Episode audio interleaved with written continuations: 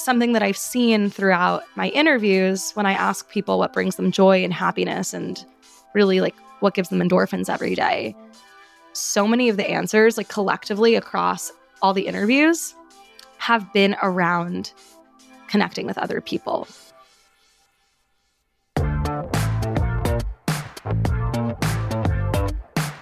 Hello and welcome to the BBXX podcast. Let's get intimate. I'm your host, Sasha Laurie, and I'm here to bring you content, conversations, insights, perspectives, and lessons learned that will bring you closer to a deeper appreciation for and relationship with yourself.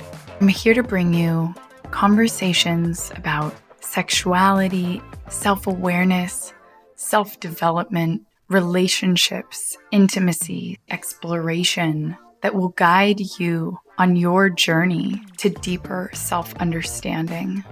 Our close relationships account for 70% of our happiness and 90% of our well being. So, better relationships really does mean a better life. I'm so happy to have you here with me.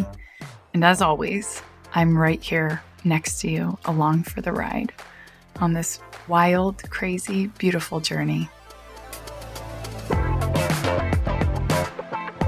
On today's episode, we talk with Stella Stephanopoulos. She's the host of the Everyday Endorphins podcast, which hosts conversations on the nuances of mental health with the goal of inspiring others to feel empowered to take control of their own mental well being by focusing on what brings them the most joy and happiness. Stella has degrees in philosophy, neuroscience, psychology. Yes, that's all one. Creative writing and strategic management, and is a contributing writer for Thrive Global. In today's conversation, we talk about subjective well being, hedonistic well being, self determination, type 1 versus type 2 fun, the role of guilt, pride, and shame in hustle culture, how to evaluate your own happiness and well being, and the key ingredients to help you tap into your own unique and aligned version of happiness. Hello, Stella. So excited to have you on the show today. Hi, thank you so much for having me. Yes, excited to dive into all things related to happiness, people's personal experiences and personal narratives and interpretations and lessons learned about happiness, as well as some philosophy, neuroscience, and psychology. So, to start out, I would love to have you tell our listeners how you first got interested in this topic, which you now have a podcast related to. But I'd love to know kind of what your journey was in first becoming involved in learning about this space. I feel like it's important to give a little bit of color and perspective to really why I developed an interest in this topic because I think it helps people better understand really the vision behind everyday endorphins, the show, the brand, taking it back to high school, honestly, at this point. I went to a very science oriented high school in New York called the Bronx High School of Science. And all of my life, I wanted to be a doctor. I always was fascinated by how the brain and the body worked. I always just wanted to understand why things were the way that they are. Very curious in that sense. And at the time in high school, I joined a rowing team. That was the first time I had ever joined a sport. I never really considered myself to be athletic because I never played sports growing up. I was trying to navigate like what it meant to be a student athlete. And I decided to create an Instagram account, which I called Everyday Endorphins, which was at the time a way to blog about being a student athlete and celebrating health and wellness from a food and fitness perspective largely. And as a rower, I developed a lot of confidence in myself because I was doing these really strenuous workouts and you build a sense of camaraderie when you're on a team sport that really was impactful not only for my physical fitness, but for my mental fitness. And I really loved that about rowing. So I did that for four years. I kept up the Instagram. Flash forward to college, I no longer was a rower. And I just felt like I didn't really know what type of content to post on the Instagram because no longer was the sport a part of my identity. So I would really only blog about maybe the workouts I was doing at WashU's gym facilities or like the food I was eating.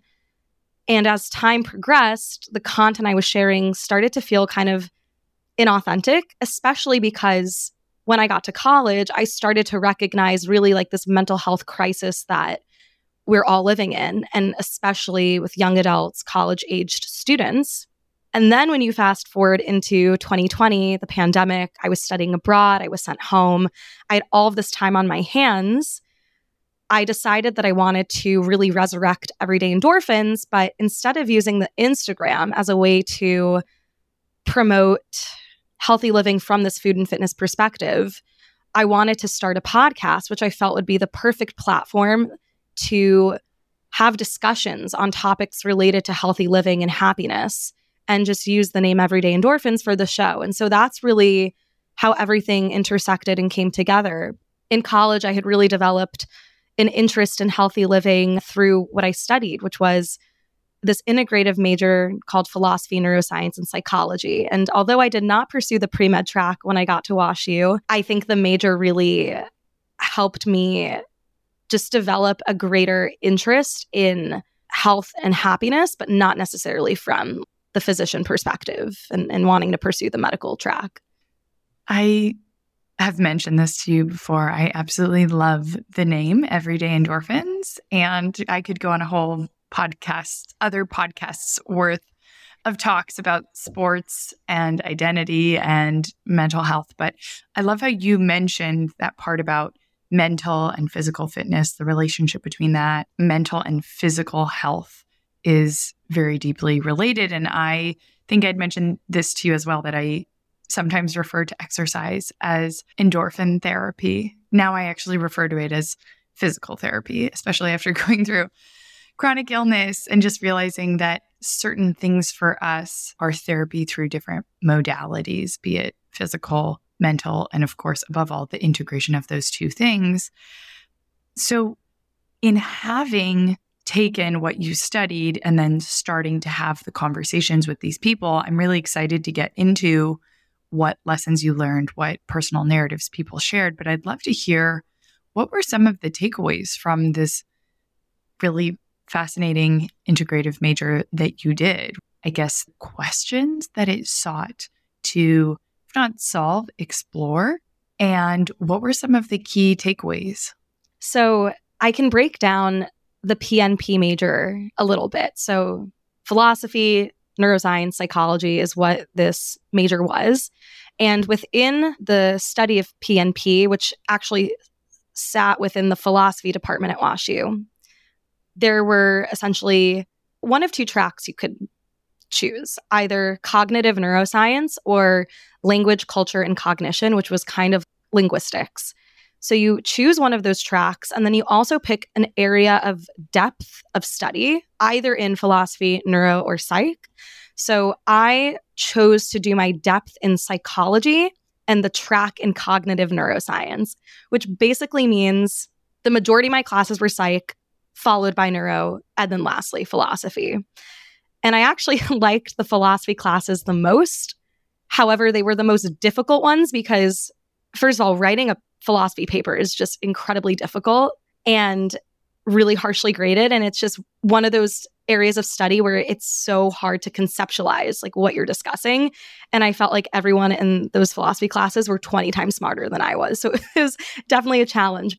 I really loved the cog neuro part of it because neuroscience is looking at perhaps like human behavior and motivation from like a bottom up perspective. Like you're understanding really the foundation, the building blocks, what's happening at the neurochemical level that explains like why we do the things that we do as humans.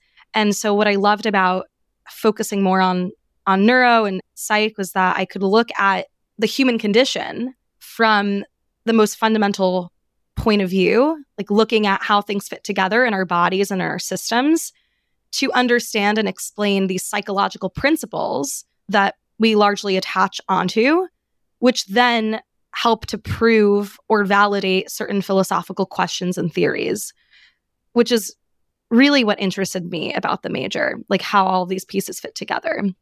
And one class in particular that I loved was positive psychology. And it was really a class on the science of happiness and well being. And to no surprise, this class was very difficult to get into because, like, every single student at WashU wanted to take it. So you had to wait until you were just about to graduate to get off the waitlist to be enrolled. And it was taught by Professor Tim Bono, who is an amazing professor at WashU. He was also a guest on my podcast. After I took the course, we did an interview that was kind of like a recap of positive psychology and big key takeaways that people could really resonate with and implement into their life to better understand the science behind well being.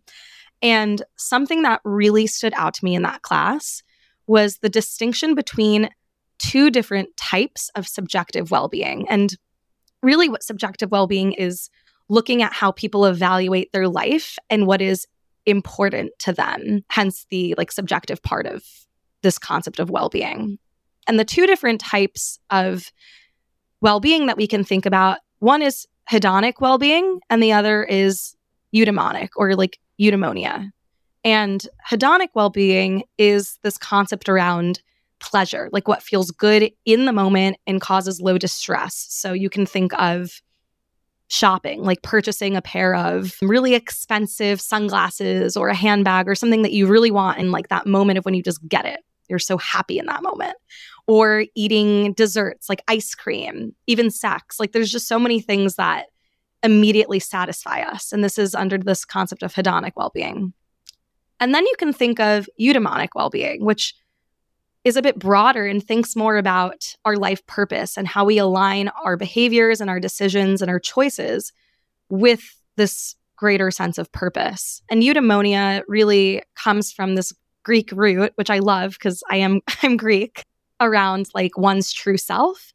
And it's built out of this principle called the self determination theory. And when you break that down, there's three different pillars one being competence, so your ability to do things like being competent. The other is the sense of relatedness, so the strength of your connection to other people.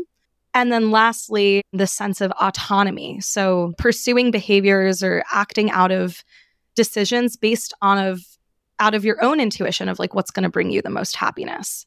So those three things come together that build and create this principle or theory rather on self-determination and that is deeply tied into our sense of eudaimonia and this idea of like eudaimonic well-being. And thinking about our subjective well-being in those two different ways and understanding the distinction between the two was so eye-opening to me because when we think about happiness, we think, oh, well, if I achieve this one thing, or if I get this one thing, or if I do this one thing, I will be happy. We're waiting for that thing to happen to us or to get something else, like very extrinsic, like outside of ourselves. But when we think about eudaimonic well being, it's actually looking inwards. And there's certain strategies that are related to bettering our sense of wellness and our mental well being that can help you strengthen your competence and your relatedness and your sense of autonomy that can then bring you towards this greater sense of eudaimonia. And that's really where true happiness lies. And I think as a culture, we're we're more inclined to follow this like hedonic sense of well-being. And we can talk a little bit more about that, but I just want to hone in on that point because looking at that distinction like really was eye-opening for me and I think is also very much rooted in the ethos of everyday endorphins, which largely discusses the importance of finding things in life that bring you joy. Yeah, fascinating. One of the things that it reminds me of these kind of categories is something I'd heard of type 1 fun versus type 2 fun of something that is fun in the moment and may or may not be fun later. Maybe it's having a great conversation with friends, like watching a sunset. That's fun now and later. Maybe it's going out, dancing and drinking, and you're hungover the next day. That's not fun later. And then type 2 fun is something like training for a marathon where it's actually not fun in the moment and we have to work hard for it. But when we look back in retrospect, it's really fun. And I've been talking a lot this week with people about how much to live your life for type one versus type two fun, because maybe we get too caught up in type one fun. But I think I also know a lot of people who get really caught up in type two fun and don't actually leave any time for type one fun. So that's kind of similar this conversation of how do you choose to design or cultivate, right? Or nourish your own quote unquote happiness. And there are these different paths that you can take. And I actually love the fact that it has a different name, eudaimonia, for example, which to me doesn't mean anything outside of this context that we're talking about, versus happiness means so many different things. It means so many different things to different people. And I talk about this all the time operational definitions, where we could be talking about happiness and referring to two completely different things. And so having this new word to refer to and to aim for feels much more manageable than science and research often shows that like happiness is this far off in the future thing that is almost like unattainable. It's kind of like training for a marathon with no training plan. You're just like, I will one day run a marathon. It's like, well, if you don't get up, if you don't get train, if you don't practice, if you don't do the activities that are more likely to create that result if you don't cultivate joy, inspiration, connection, gratitude, feelings of contentment, all of these things that are actually the key ingredients to happiness, then if you're just looking at the horizon, you won't get there. Lastly, I could go on for a long time about delaying gratification and how we work for these more material things that we think will bring us happiness, but we're horrible at predicting our feelings in the future and the things we think will bring us happiness won't. So I'd love to dive in a bit more to what you just talked about because I find it fascinating and I don't know that much about it. A lot of this is new to me. Will you just quickly recap the difference between eudaimonia is the second one. What was the first one called? The first one was hedonic well-being and it's really if you think about right, delayed right. versus immediate gratification, hedonic is like immediate. It's those immediate pleasures that give you that it's like a dopamine rush, honestly. Yes. um, hedonism. And I want to also go back to what you were talking about with like type 1 versus type 2 fun because I think that's such a beautiful analogy and ties in so directly to what we were just discussing. And an issue that I have with the way that social media portrays what it looks like to be healthy is that it largely swings towards this type 2 for example, when you look at those, I don't know, what I eat in a day videos or my 20 step morning routine, I get that maybe there's like a sense of inspiration and like, I'm not going to lie, it is a guilty pleasure. Like, I love watching them because I think they're well produced. Like, it's very aesthetic and pleasing to look at. But then there's like the catch where I start to feel bad about myself, where I'm like, well, I'm not doing this 20 step morning routine every single day. Like, that's just not happening. So, am I not healthy? like, did I lose a grip? Like what what's going on? And that is a very dangerous mindset to get into, which is why I believe that it's really important to like straddle between both to find a balance between both or rather like find a way to integrate both into your daily life because you can't discount the type 1 happiness. Like it is fun and great to go out dancing with your friends. Like that's fun. There's enjoyment and pleasure in that. And that can foster a sense of connection and relatedness. And when we go back to this idea of the self determination theory, those three components were competence, relatedness, and autonomy. And actually, the most important piece to that puzzle is the relatedness. Like the strength of our interpersonal relationships are actually like one of the strongest predictors towards our well being. So, why would you discount going out and having fun with your friends? Like, that's equally as valuable as drinking enough water and getting enough sleep. And that maybe swings more towards this type two, the delayed gratification, doing the things that you need to do to have the fundamentals to stay healthy. And so, my issue with the way happiness and health is portrayed online is it just doesn't feel inclusive. It feels like you have to follow this regimented process, and it can feel stressful and overwhelming when it's like, there's a million other things that we need to think about every day. So I think that's also part of like the mission and goal behind my podcast and really this concept with everyday endorphins is like recognizing that health is very nuanced and that what might work for someone might not work for someone else and that's okay. So I just wanted to put that out there because I think it really speaks to what you brought up around these two different types of happiness and how one of more isn't necessarily better than like one of the other. I couldn't help but think about the fact that because I think on social media, it's like polarized, there's both. And I think that our culture simultaneously idolizes and demonizes both of these. Where on social media, you see somebody like on a trip in Italy doing nothing but fun things and living in the moment, or doing a 20 step morning routine and like working for their future success and retiring by 40 or whatever it is. Simultaneously idolizing these both extremes and demonizing them where people feel guilty if they just live in the moment and do things that make them feel good. And people also feel suffocated when they're trying to work for the future and not able to enjoy the present. And so it, it, seems that a lot of energy focuses around the extremes, where, like you said, it's a combination of these things. And so, how can we create more fluidity and more space and better cultivate these ingredients in a way that is like cooking, right? It's not baking. Because another thing I heard you saying is it can't be so calculated in the same recipe won't even work for one person versus another. Baking is very calculated and measured and if you follow it you'll get the results.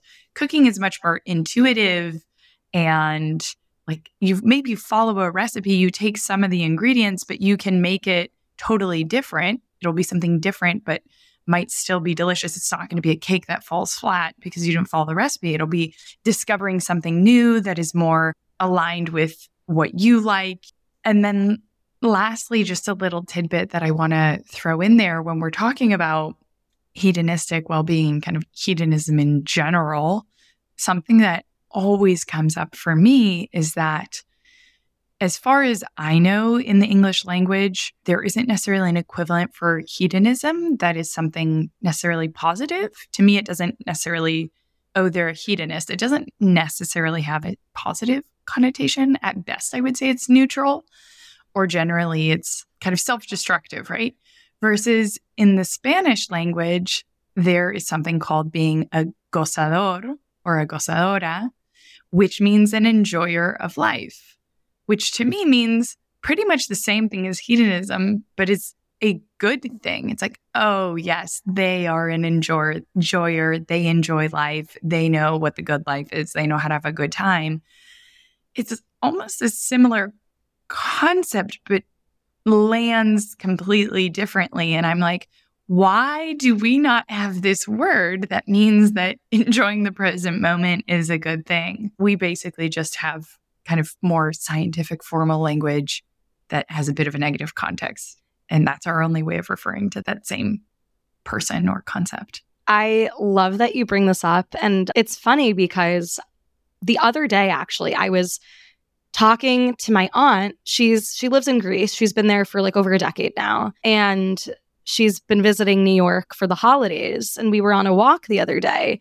And i was asking her you know would you ever want to move back to the states or maybe new york? I was asking her, do you like living in Greece? And we were having this dialogue really about like the pros and cons of like living maybe in Europe versus America. And something that she had said is despite some of the negative things or the things that she doesn't love as much about being in Europe or having been in Greece for so many years is the fact that like there's more flexibility in Europe. Like you basically get the whole month of August off of work. And when they're done, they like with work for the day, they really disconnect. And there's value in that. And I think American culture is so rooted in this hustle, work hard, work like I mean, the reason why burnout is a real term. Mm-hmm. Like, there's a reason why burnout's been getting so much attention now in our culture and ways to reduce burnout and all of that, which is so important. But I just think it's interesting that you mentioned that because in European countries, like, there is this focus around just enjoying like the pleasures of life, like enjoying being social and going out with your friends and taking time to rest and like this whole concept of taking naps midday like businesses shutting in the afternoon. I mean there's not i'm not saying one way is right versus wrong but it's just interesting because in america and like especially a place like new york you're seen as like lazy and unproductive if you're taking time to rest. And that's actually something that i've really had to like grapple with because I see myself as a very ambitious person, but then I conflate ambition with like productivity. And then if there's a lack of productivity, it's like being lazy. And that's not true. So it's been even a challenge for me to give myself more grace and compassion and recognize like, if you need to rest, you should rest. And it doesn't mean that you're going to miss another opportunity. It's actually okay. And like, it's something you should do. And it's, it goes back to this point around like, finding that sense of balance, which is very difficult and it's always ever changing, but something that I'm also just trying to work on right now. Yeah. And I think that luckily there are so many shifts coming in the culture and because of COVID and people who are protecting their time and drawing more boundaries and all these articles about how people didn't used to take off the week between Christmas and New Year's. And I think um, every, almost every single person I did and the people I knew who didn't took off like the week before that and then knew nobody else would be working that week and kind of like strategically played it that way, right? Versus the norms are changing. Even if expectations of the workplace aren't changing, people's willingness to play the game is certainly changing, but there's still certainly a level of guilt related to rest, recovery, these boundaries, certain level of pride related to delayed gratification, pride related to hard work and hustle. And it's funny because the flexibility in Europe and things are closed. Like you can't even go run errands if you want to. You can't even be quote unquote productive at certain times of the day if you want to. So it almost like doesn't give you the option. It gives you the permission versus in the, a city that never sleeps, right? In New York, things are probably open 7 a.m. to 10 p.m you don't have that permission. You have to find that intrinsically and create it for yourself. And in an environment where the people around you aren't doing that is infinitely harder. Not only are you not being given permission, but you're looking around you and not seeing anybody else giving it to themselves versus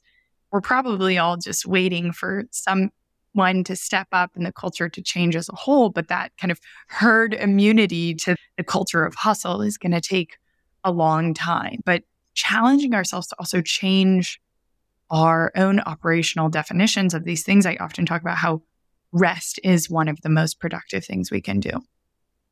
Just yesterday in a session with a client, she was talking about how she had finally taken a break this past year and had totally redesigned her ways of working. So now she's working smarter, not harder. That's a lot of what we had worked on. But had she not taken the time to pause actually be able to look up instead of looking down and on this hamster wheel, she wouldn't have been able to redesign those systems and she would have still actually be she would have felt more productive but working in ways that are much more inefficient much more wasteful of time energy much more stressful. And so the irony is that we're often very wrong in our ways of thinking of things. If we take a break we're going to re-energize it's going to be more productive because of that but we'll also be able to maybe strategically think about more productive, not in the sense of achieving more, but achieving the same with far less time and energy. Take that same lesson of how do we measure it by the process instead of the outcome? How do we measure it by the efficiency or the balance, not just of productivity, but the joy, the rest, all of that? How do we just think about it differently? And the last thing I'll say is that similarly with ambition, how do we challenge our definition of what it is to be ambitious? We think of like how grandiose the goals are of a certain status, title, income, whatever, but taking the month off in August, the entire month of August off, especially if you are somebody who lives in the United States, that's ambitious. I love that. Go for that. Nobody's doing that. That is an ambitious goal. Take the entire month of August off, unplug. So change that view of what it is to be ambitious, going on a certain number of trips, getting a certain number of hours of sleep, whatever it is. Yeah, completely. And I love that point around like reframing how we think about ambition. And I feel like we can't talk about ambition and success and all of that without also bringing up like the comparative mindset. And I forget who said this quote, but it's like the famous quote that comparison is the thief of joy. And yes, obviously, like when I think about, I don't know, like being a kid and not having a comparison mindset in the slightest, like I feel like I was still pretty ambitious as a kid. I like to do a lot of things and I was very fortunate to have the opportunities presented to me so that I could do a lot of different things growing up. If I didn't have that in my environment, it'd be a totally different story. But I was lucky to have that. And I think about all the different activities I did and just like children are largely speaking very happy because they're not thinking about like what they're accomplishing versus what the next person is doing. Like they're very much just focused on really the here and now. And so something right now that I'm trying to think about is overcoming this cognitive dissonance of where two conflicting things can be true at the same time. Like I can still be wanting to achieve these lofty goals and like striving towards having these ambitious intentions and like wanting to have these accomplishments in my life.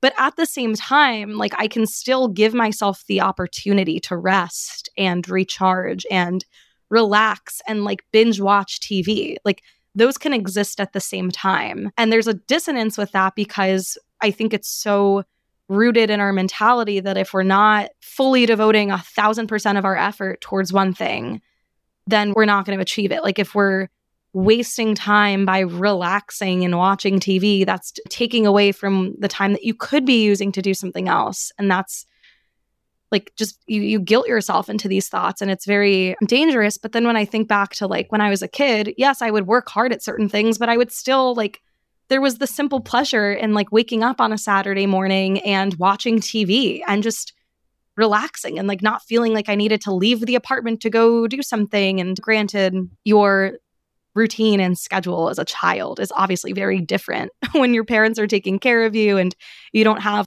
adult problems and responsibilities versus actually being an adult and having to kind of take care of yourself and do things more on your own. So it is like different. It's not like you can necessarily compare the two, but I think it's more so around just the way that we engage with ourselves and how we think about ourselves and our routines and our schedules is really fascinating to me.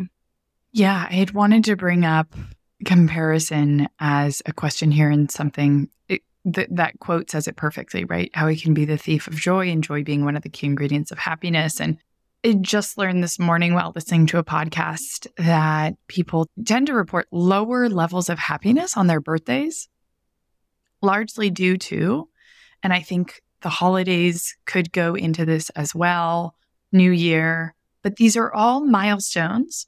What a milestone does is kind of give us an opportunity to reflect, see where we're at, give us a measuring stick against other people. And so people tend to report lower levels of happiness on their birthday because it is a time where they're more likely to compare themselves to others.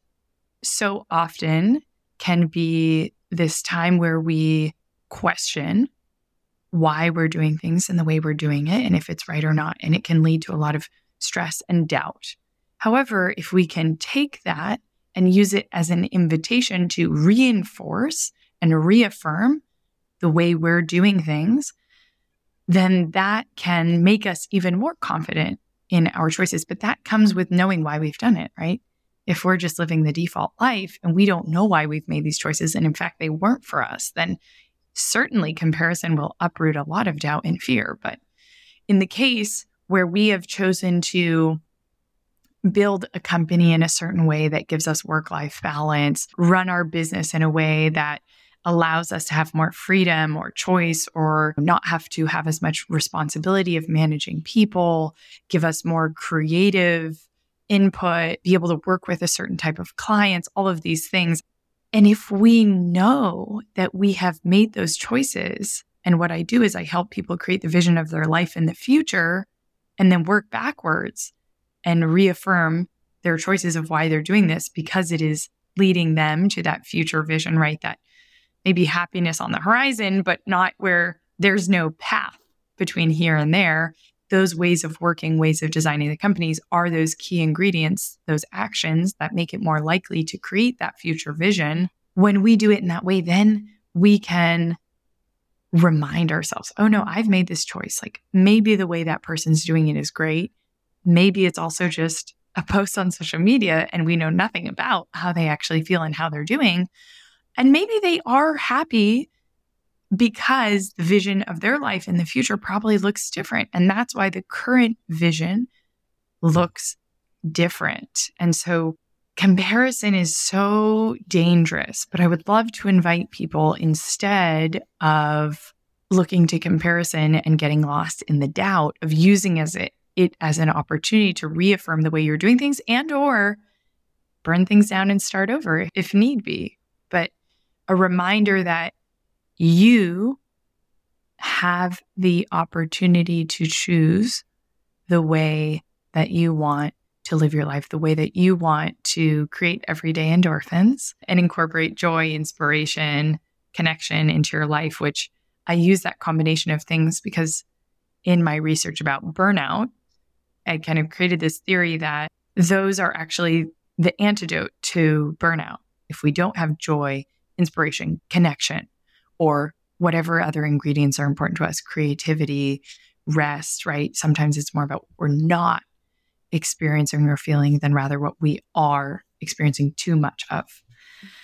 So, all that to say that comparison is very dangerous. Yeah, I mean, so many great points that you bring up. Something that came to mind actually, we can move a little bit away from this topic of comparison being the thief of joy, but tying more into something you had mentioned around taking control of your decisions. Something that I found to be really fascinating through my studies was learning about the negativity bias, which I'm sure you're aware of, and maybe many of your listeners are as well. But it's this concept that negative affect, like negative feelings, negative experiences, they tend to loom larger than the positive ones. They really outweigh bad feelings outweigh good feelings essentially and we it carries more psychological weight which is why it's so much easier to quickly fall into that like negative comparison mindset or to ruminate on negative things. It just stays with us longer and it really captures our attention. So we're kind of like psychologically hardwired to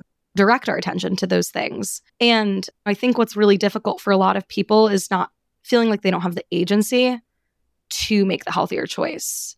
But in reality, like recognizing that maybe this is something that we all experience because it is psychologically proven that we all kind of tend to default towards these negative feelings and emotions. Just recognizing that that is part of really the human condition and knowing that you do still have a choice to redirect your attention towards something that is a bit more positive. And the process of the redirection can be achieved through certain strategies like meditation, like breath work, like even physical activity, getting your mind away from things, creating a headspace so that you can have the tools and the skill sets to build more of that resilience. And I think that's really important to talk about because it also kind of permeates into other pillars of our health and well being, especially relationships. Humans are meant for connection and social connection. And as fundamental as it is to our well being, it's actually probably one of the hardest things as well because humans are so complex and navigating relationships can be very difficult. Something that I've seen throughout my interviews when I ask people what brings them joy and happiness and really like what gives them endorphins every day. So many of the answers, like collectively across all the interviews, have been around connecting with other people. If it's a parent, maybe they'll say, tucking my daughter into bed brings me joy every day, or going for a walk with my son. A lot of people say, like, cuddling with my dog. Like, that's maybe not connection with another human, but it's connection, having these relationships. And then also, not even relationships with others, but the relationship you build with yourself, I think is super valuable and important as well. And when we think really about like our health and well being, you know, a guest of mine put this so perfectly. I interviewed the CEO and co founder of a company called Therapy Notebooks, which basically provides science backed research and theories into like actionable tools through a series of different like guided journals and self help workbooks. And I asked him about his perspective of health, and he shared that he thinks about all the different areas of his life as being like a function of his health. Like, health isn't one separate thing, it permeates into everything his work, his sleep, his exercise, his nutrition. I mean, I think that's such a good way to think about health because it's not like separate, it's all encompassing. It's very integrative into like every single aspect of our life. And I feel like this common theme that we're we're talking about here really is relationships and how the sense of connection also is like so deeply rooted into our well-being and our happiness.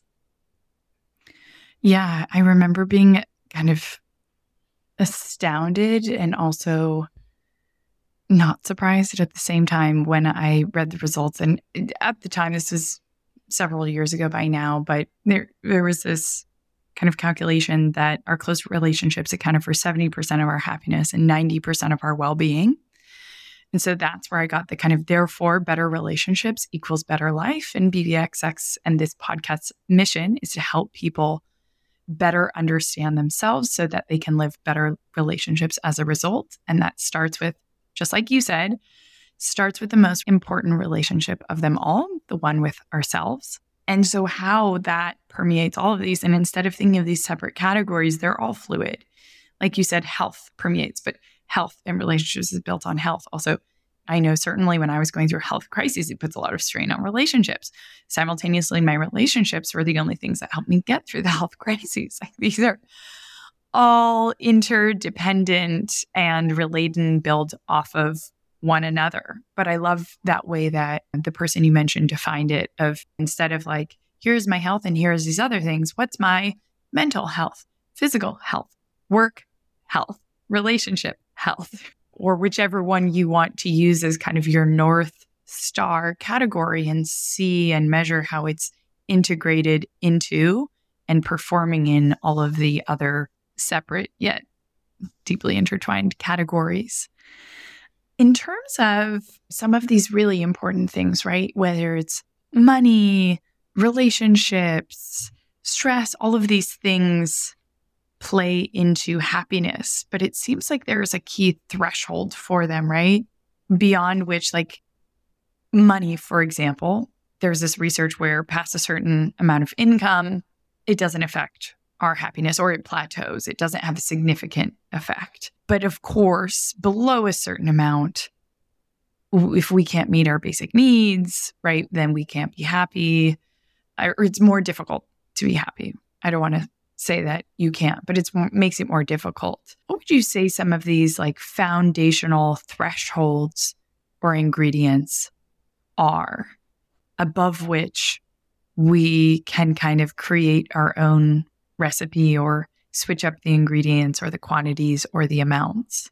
I think that's what we're all striving to understand as well. Like, what are the things that we need to set us up for success, like to set us up for leading a healthy life and allow for that flexibility where you can kind of mix and match and see what works for you. I'm by no means a happiness expert, quote unquote. And I, this is really drawing from my own experience and through the interviews that I've done or the research I've read to support the podcast. But I think it's really, it comes down to having a strong support system. Like, I think that's super foundational and important. And like you mentioned, quality over quantity, because that's what's going to be the most impactful and nourish you. And then, of course, sleep is so important, getting enough sleep. I definitely feel a switch in my mood when I don't get enough sleep and I'm more irritable and I don't make as healthy choices when I'm exhausted. Like I tend to crave, I don't know, like sugary foods for whatever reason when I'm tired. So sleep is definitely so, so, so important. I would also say another foundation for just really setting you up for greater happiness in life is practicing gratitude. And what I mean by that is not like prescriptive in the sense that you need to sit down and write down five things you're grateful for every day, or you need to do a gratitude meditation. Those are all perhaps like tools or strategies you can do to bring more gra- gratitude into your life but cultivating that sense of gratefulness however you think is most like natural and organic to you and believable. Because once you can start to kind of hardwire that into your brain and into your thought patterns there's so much joy that comes out of being content and happy with what you have and recognizing that being grateful really like is kind of this driving factor towards feeling happy in life. And it also kind of goes back to earlier in our conversation when we were looking at the different distinctions of happiness, like looking at it external from us versus internal.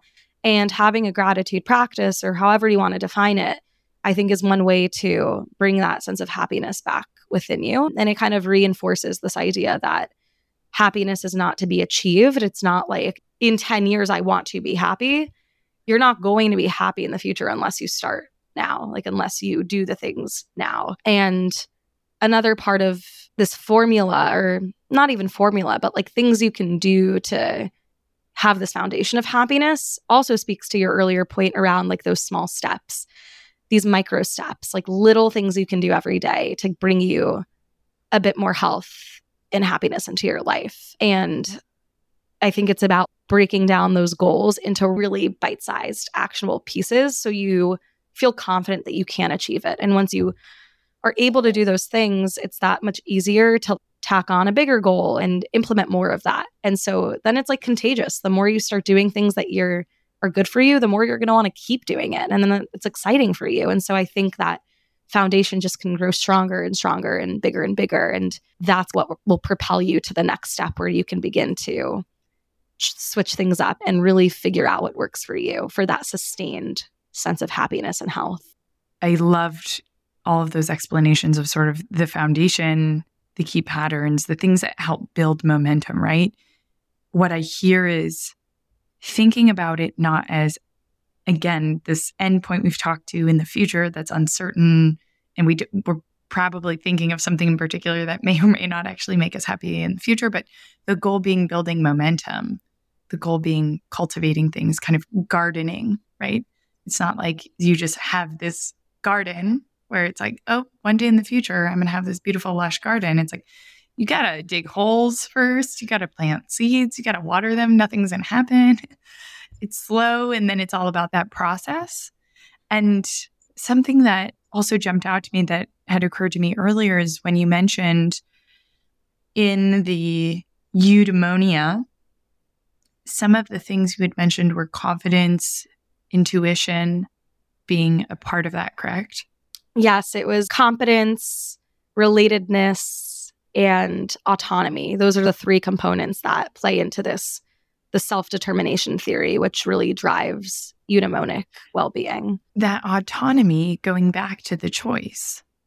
And when we're choosing for ourselves, right? And choosing to live the life that we want rather than the one that has been chosen for us. And I don't actually know how I hadn't brought this up earlier, but another qualitative study that I'm obsessed with, or qualitative, not necessarily study, but there was a nurse who worked with people at the end of their lives. And she did a study with the five biggest regrets mm. at the end of life and the number one biggest regret was I wish I'd had the courage to live a life true to myself, not the life others expected of me. And so going back to this, I know sometimes it's so hard to believe that we have a choice or have the control of our environment or circumstances. Perhaps even sometimes we don't you mentioned we do have, and there's of course this expression, but we can choose how we react. It's so fucking hard. it's so hard. I don't want to make it sound easy. I don't want to minimize how difficult that is. And I also don't want to minimize the fact that we have more control than we often allow ourselves to believe. over choosing our life, our career, the way we live, things we want. It's easier to think we can't move, we can't switch careers, we can't quit. The only thing harder than pushing through is pushing pause. And when we take those breaks, like mentioned earlier, that's the time a lot of revelations come up and we might look around and realize we're not living the life we want. We haven't made choices for ourselves. It's certainly not easy, but you certainly can do it. Again, on this list, the number two biggest regret was I wish I hadn't worked so hard. Number three, I wish I'd had the courage to express my feelings. Number four, I wish I'd stayed in touch with friends, connected close relationships, people, probably includes family. And number five, I wish that I had let myself be happier. Because we get stuck in this cycle where we have to earn it. And if we live in that mindset, we're never going to have done enough. We're never going to have earned it. But we steer away from that type one of just allowing ourselves. We think of it as something that is earned. It's a consequence of the work rather than vice versa. Being happier is the ingredient for the success or for the happiness or for mm. actually working better. So, that autonomy that you mentioned earlier is just huge. And these regrets kind of summarize a lot of that aspect of close relationships just being foundational to everything. And of course, their consequences of, right, probably lead to better health, all of these other things, perhaps even more success if we're happier, right? Instead of will more success make us happy and taking that route, what if we're happier and maybe perspective challenge here maybe if we were happier we would actually be more successful. It's the cause not the effect. But really coming down to this one of autonomy and what if you do have the choice. You mentioned a lot of these incredible ingredients, presumably a lot of takeaways already from your podcast. I'd love to hear if there are any other takeaways that come to mind that you want to add from your experience of having talked to so many people, experts, also people with personal experience, uh, people just with learned experience through wonderful things they've gone through, through terrible, difficult things they've gone through. Any other takeaways and or examples that you think would be helpful? I love really being able to, while we talk in theory, then being able to kind of paint a more clear picture that people can either relate to or be able to see what we've talked about kind of exemplified. Yeah. What we were talking about on this common theme of what makes people happy is the relationships they have, the connections that they build. Also, a lot of things that maybe we think aren't like healthy for us still bring a lot of pleasure, like a lot of people's New Year's resolutions are to eat healthier and, I don't know, exercise more or even like, I don't know, limit their coffee consumption because caffeine isn't great for you. But what brings a lot of people joy is their morning coffee routine. Like, it's very interesting, really, just to see how nuanced and how there's such a wide variety of what can bring you joy. And I think rooting back to that and remembering that is also so important because it ties into this concept of autonomy and actually recognizing that you do have the choice. Because I think oftentimes we can feel so powerless to do the things that are good and better for us. And granted, it can be harder for some people than others to want to make that choice or to remember that they do have the power within themselves. Like, for example, if you're really depressed and it's a win to even just get out of bed, how can you say, oh, I want to just go meditate? Like, in no world are you going to have the impetus to like sit down and meditate because the challenge for the day was just getting yourself out the door. But I do think that if you see your health in like these bite sized pieces, and if you're 10% better the next day than you were the previous, like that's good. That's something that should be celebrated. And that's acting in a healthy and health conscious way that in it of itself is health. It's not like, oh, I need to overcome this to be healthy. It is in that present moment if I'm just 10% better than I was yesterday, or if I made this one small choice that will benefit me in a different way, like that is health. That is good for you. And so I think coming back to that is super important. And it's something that I've also seen across a lot of my interviews. One last thing I'll mention also is when I first started the podcast, honestly, like I wasn't even sure if I had the credibility to speak about a lot of the topics of conversation that, you know, are being discussed on the show because I've been fortunate to have never been diagnosed with generalized anxiety disorder or depression, or I've never had to see a psychiatrist or been medicated for anything. And that's not to say like that couldn't happen in the future. Like anything can happen in life. You never know what can happen to you and the things that you can experience that could be really traumatic or distressing. Up until this point in present day, I've been very lucky to have like a very naturally positive and optimistic demeanor, which I think has benefited me in certain ways where it's made it easier for me to make those choices to like lead as healthy of a life as possible for myself. When I started, I was a little, you know, not sure if I had the credibility to talk about certain things, but what I've come to realize through interviewing such a wide variety of guests from such diverse backgrounds and life experiences is that we can all relate to just our common humanity, that life is inherently challenging. And no matter where you fall along the spectrum of mental health, we can all relate to wanting to feel happier and to wanting to lead a purpose driven life. And that shouldn't be exclusive to only those in the category of experiencing severe mental health struggles.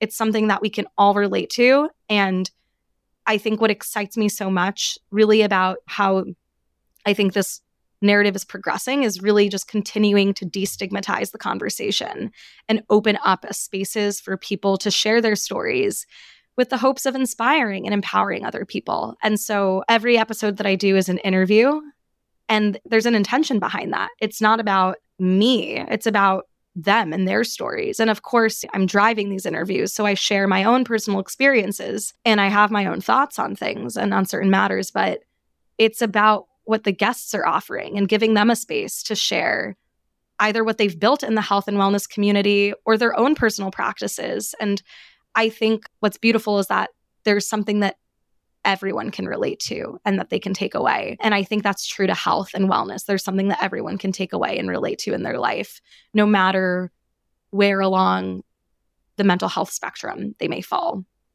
One thing that I did want to mention as another kind of one of these ingredients, and of course, there are so many that this conversation could go on for hours, but people's natural state. You know, you might be somebody who is very naturally positive. Some of it might be circumstantial. There's also like a biochemical aspect where some people are more prone to being happy, joyful, other people are less. And even outside, of course, of mental health conditions, disorders, illness, whatever it is, health, physical illness, all of that, that obviously plays into it. But even in normal, healthy, without anything diagnosable, people have a different kind of base or foundation. And so also using that, not necessarily to kind of read into that label or limit yourself accordingly, but also to know what's best for you. And another way that intuition came up for me and this autonomy and intuition is not just kind of in the future of designing the life you want, all of that, but in the moment, what is right for you. And this is also a really difficult thing where sometimes we want to delay the gratification, right? or like work for something, right? Getting up in the morning, if we want to do a workout, when the alarm goes off, we don't necessarily want to. But after you do that workout, generally, you're probably going to feel really great and be happy you did it. But sometimes you also want to sleep and you're going to sleep and be really happy that you did that too. And so, using the power, believing you have the autonomy to choose in the moment and using your intuition to know what's best, whether it's going out or staying home and giving yourself more power and authority and trying to lean into that to also guide yourself in the moment for yes when do, should do you want to and need to? And does it feel good to lean into let's say type 2 fun or the eudaimonia versus maybe hedonistic well-being or type 1 fun and giving yourself the permission not just kind of in the big picture but also in the moment to guide yourself and build that muscle of knowing and finding those patterns, what works, similarly, finding what doesn't work is just as important so that you can build that momentum and build your own happiness in a way that works for you. It's like body and mind wisdom. A good friend that I met while I was on my yoga teacher training program, I went to Bali and I was there for about a month and a half. And I got my certification to be a yoga instructor. And I became really good friends with this woman, and her name's Aya. She's incredible. And she was also a guest on my podcast. And she had kept reinforcing this idea to me that you have the wisdom within yourself, knowing what's right for you. And you have to just come and continue to tap into that intuition. And to not sound like fluffy, but like really, there's so much value behind that. There's so much noise, external noise around us. You should do this, you should do that, you should eat this, you should do this workout. And it's so hard to filter through that. You should go out and meet more people. No, you should stay in tonight. Like there's just so many things out there and, and people have their opinions and there's social pressure and you know, you will start to suffer the consequences the more that you're trying to just please others for the sake of pleasing other people instead of really just tapping into what your body and your mind needs in that moment and being okay with that. And she just had so much wisdom herself. And it was really inspiring to be around her and to have made such close friendships that summer because I think it really challenged me to reflect on how I think about this idea of tapping into my intuition. And I think it's something that will just continue to evolve and grow and hopefully strengthen as I move through life. One thing that often comes up in talking to people with people pleasing tendencies is this idea or this realization that a lot of them eventually come to where we're trying to do what's best for other people, but sometimes we don't even know. We think we know, and we're really just operating not based on what's best for people, but what we are assuming or projecting or guessing that is best for them. And sometimes what's best for us is also what's best for the other person. That's not always going to be the case, but sometimes actually in doing what's best for us, we can also become more tuned to what's actually best for other people. As we get ready to wrap up this amazing conversation that could certainly go for hours, I would love to ask you if there is any story or stories in particular that you wanted to share from your show that inspired you or challenged what you thought you knew or taught you something new in terms of what any of the guests on your show have shared about their journey or search or exploration of happiness or everyday endorphins? Yeah, that's a really lovely question. So, to date, I've interviewed, published 91 episodes. So, that's like 90 plus guests. It's a lot of people that I've spoken with. And there's a few episodes that come to mind but one that I'll share today is I did an interview uh, about a year ago, honestly, at this point, with these two parents who had lost their child to suicide. And it was such an impactful interview for many reasons. So the conversation was largely focused on the experience of losing their son, but also the relationship between art and mental health. So the image behind me, that is actually a piece of artwork from the collection of their son's art. He was an artist. His name is Charles Norden. And the figure is called a Pippin. And he created these different drawings, different Pippins that each figure essentially is a human and has their thumb up in front of them and then their middle finger pointing up behind them. You can't really see from this distance, but just the image itself is meant to show how the way we portray ourselves on the outside doesn't necessarily reflect how we feel internally, hence, like the middle finger up behind your back, something that someone can't see, which I found to be very fascinating. The artist had developed these drawings while in a mental institution. So he was really struggling with depression and other mental health illnesses. And so there was clearly like a lot of like motivation behind or inspiration rather behind like where these figures and drawings were coming from. So we talked a little bit about like how art is really deeply tied to our mental health and can be an expression of how we feel. And then we also spoke about what it was like for their parents to experience the loss of their son. And something that really fascinated me was how their family was very financially well off. Their son had been afforded so many amazing opportunities in his childhood, getting to live really all over the world. And when you look at it from a distance, it may seem like, how could someone who has so many things in their life be so upset and unhappy and get to this point where they want to take their own life. And it really just drives home this point of no matter maybe what might be afforded to you, you could still be deeply unhappy, even if on like optically things look good in life. And so just having the opportunity to speak with the parents and get to learn about their story and also see how they've been able to move through grief and also have been able to do so much good with the artwork and can help open up the conversation around mental health and hopefully turn the figures of the Pippins into like a symbol for mental health awareness is just so inspiring to me. And of course, I'm sure if they could have their son back, like they would in a heartbeat, they would do whatever they could. And there's no way that you can justify this experience and like ever see it as something positive. But there is something to be said around being able to move through grief and move forward in life and do something that's really good from something that was really horrible and tragic. And just that interview really was so uh, impactful to me. And it's episode number 56. Very amazing conversation with very incredible people. So that was something that really just stood out to me.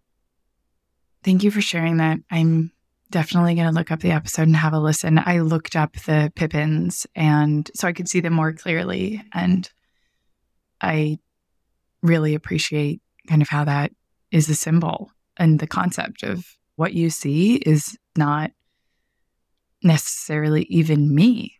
Like you don't know. And I think that's one of the biggest takeaways here is just as other people who see you, you being anybody listening, whatever you put out isn't the full story. It might not even be the same story, it might be a completely different story or fraction. People look at our brains process so little when I kind of studied NLP. There was this metaphor that I think of a Pollock painting, right? And if you were to take all those dots, what are each of our brain is processing when we're exposed to, let's say, the stimulus of a whole day or even a whole story is one tiny fraction. It's like a small collection of dots that's probably only one color and doesn't show any real part of the image. And that's what we're using to create the own story in our heads about somebody else or about something that happened or about an experience. So just recognizing that we don't know the full story or perhaps even any significant part of it of somebody else's life, somebody else's experience, how they're doing. We can choose to share how we're doing and share more of the story, but we're only ever looking at such a small part of it that there are these two different stories the thumbs up in front of us and the middle finger behind us. And going back to comparison when we can recognize that we don't know somebody else or what's happening or how they're feeling. So there is no point in comparing, right? And for all we know, I think the irony of the comparison is there's always somebody who's looking to you comparing and feeling bad about themselves. So let's not reinforce and fuel that. And also remember that the way you see yourself is totally different than the way somebody else sees you, not necessarily for worse, right? Like some people you are somebody else's inspiration. Just as you're comparing and feeling bad, somebody else could very easily and probably is doing the same to you. So, how can we acknowledge those facts and those different perspectives and save ourselves the trouble and the stress of that comparison and just focus on our own garden, our own cultivation of these key ingredients? Thank you again for sharing that story. And as we wrap up, my last question would be We've talked about so many different things and a lot of theory, science, research. I love to leave people with practical, actionable advice. We already talked about what some of the key ingredients are, but I'd love to to have you share any of the kind of actionable advice or practical things that people have shared that they do on your show that you would like to share with our listeners that they can kind of walk away and try and put into to practice to help them on their journey to happiness or to eudaimonia or perhaps even to some hedonistic well-being yeah it's a great question to land on there have been so many different tidbits of advice or strategies that have been offered from my guests on the show I'll just throw a few out there that might map onto like different pillars of our well-being. So if you're looking to like limit your social media consumption or just unplug and detach. Something that was expressed to me was the value of maybe charging your phone outside of your room and buying an alarm clock. like having that physical separation so you don't feel tempted to scroll endlessly at night. That's something I have yet to do, but it's on my list of something that I do want to try because that might make me have more restful sleep and I might feel better actually spending less time on social media. So that's like one piece of advice. Another strategy that has been shared on the podcast and really going back to what we talked about earlier with practicing gratitude is having like a gratitude notebook and writing down three things every day that that person is grateful for. And I actually do something kind of similar to that where I actually have a mason jar and to the best of my ability every day I will try to write down on a little piece of paper something that I enjoyed doing that day or I was looking forward to or just something that like I was grateful for that happened in that day or generally in life. And I'll just fold it up, put it in the mason jar, and every few months or so often, I'll open it up and get to read and reflect on just seeing how, like, there's so many great things in life that happen to us. And it, it ties back into this principle we talked about earlier the negativity bias. We're hardwired to focus our attention towards things that are negative. So having like a physical reminder of all the good things that can accumulate is so gratifying and empowering to like continue to, to lead a healthy and happy life however you define that for yourself. And then the last strategy I guess I'll share is taking the time to connect with others. It's so hard in life to stay in touch with people, especially those that maybe we lose touch with and we've been meaning to reach out to. And I can't remember, I cannot recall where I saw this. I think it was on Instagram. Maybe it was like a post from I follow a lot of like health and wellness accounts, whether it be like the well section of the New York Times or like some content from Pop Sugar or Well and Good. But I saw like an article be posted about the value of just having like an eight minute phone call. And there's a lot to be said around just the feelings of happiness that come from like getting a phone call from someone that's it's unexpected and just reconnecting with an old friend or calling a family member and just letting them know that you're thinking of them or something that you saw reminded you of that person. These are easy things that you can do, maybe like on your walk to work or in between a meeting that can kind of just rejuvenate you and recharge you in a way that's really fruitful and just nourishes yourself. And that's something that I've talked a little bit about on the show as well when we speak about health as it pertains to our relationships and our connections with other people. So, those are just a few of the many strategies for bringing a bit of endorphins into our everyday living. Amazing. Thank you for sharing those. And coincidentally, one of the things I really want to focus on this year, which I had already defined, but you happen to just mention, is I want to spend more time on FaceTime or on the phone with people I love. So, thank you so much for the actionable advice, the stories from all of your conversation on your podcast, the takeaways from your studies, and kind of threading this beautiful conversation of science research and personal narrative to help people on their own journey to happiness. Thank you so much. And I look forward to chatting again soon. Thank you so much. It was such a pleasure being a guest on your podcast. I really enjoyed this conversation. Thank you so much to each and every one of you for tuning in to listen to our show. If you like what you learned and you know someone who might also like listening, please do share this podcast. You can also feel free to reach out to us anytime if you'd like to submit questions, requests for experts to have on the show, or if you'd like to share your positive feedback or constructive criticism, we'd love to hear what you think. It's the only way we can learn and grow along with you.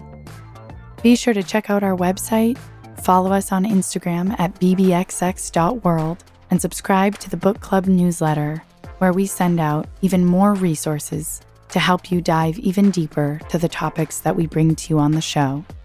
Once again, we encourage you to take what we discuss on this show and apply it in your everyday life. Because remember, better relationships equals better life.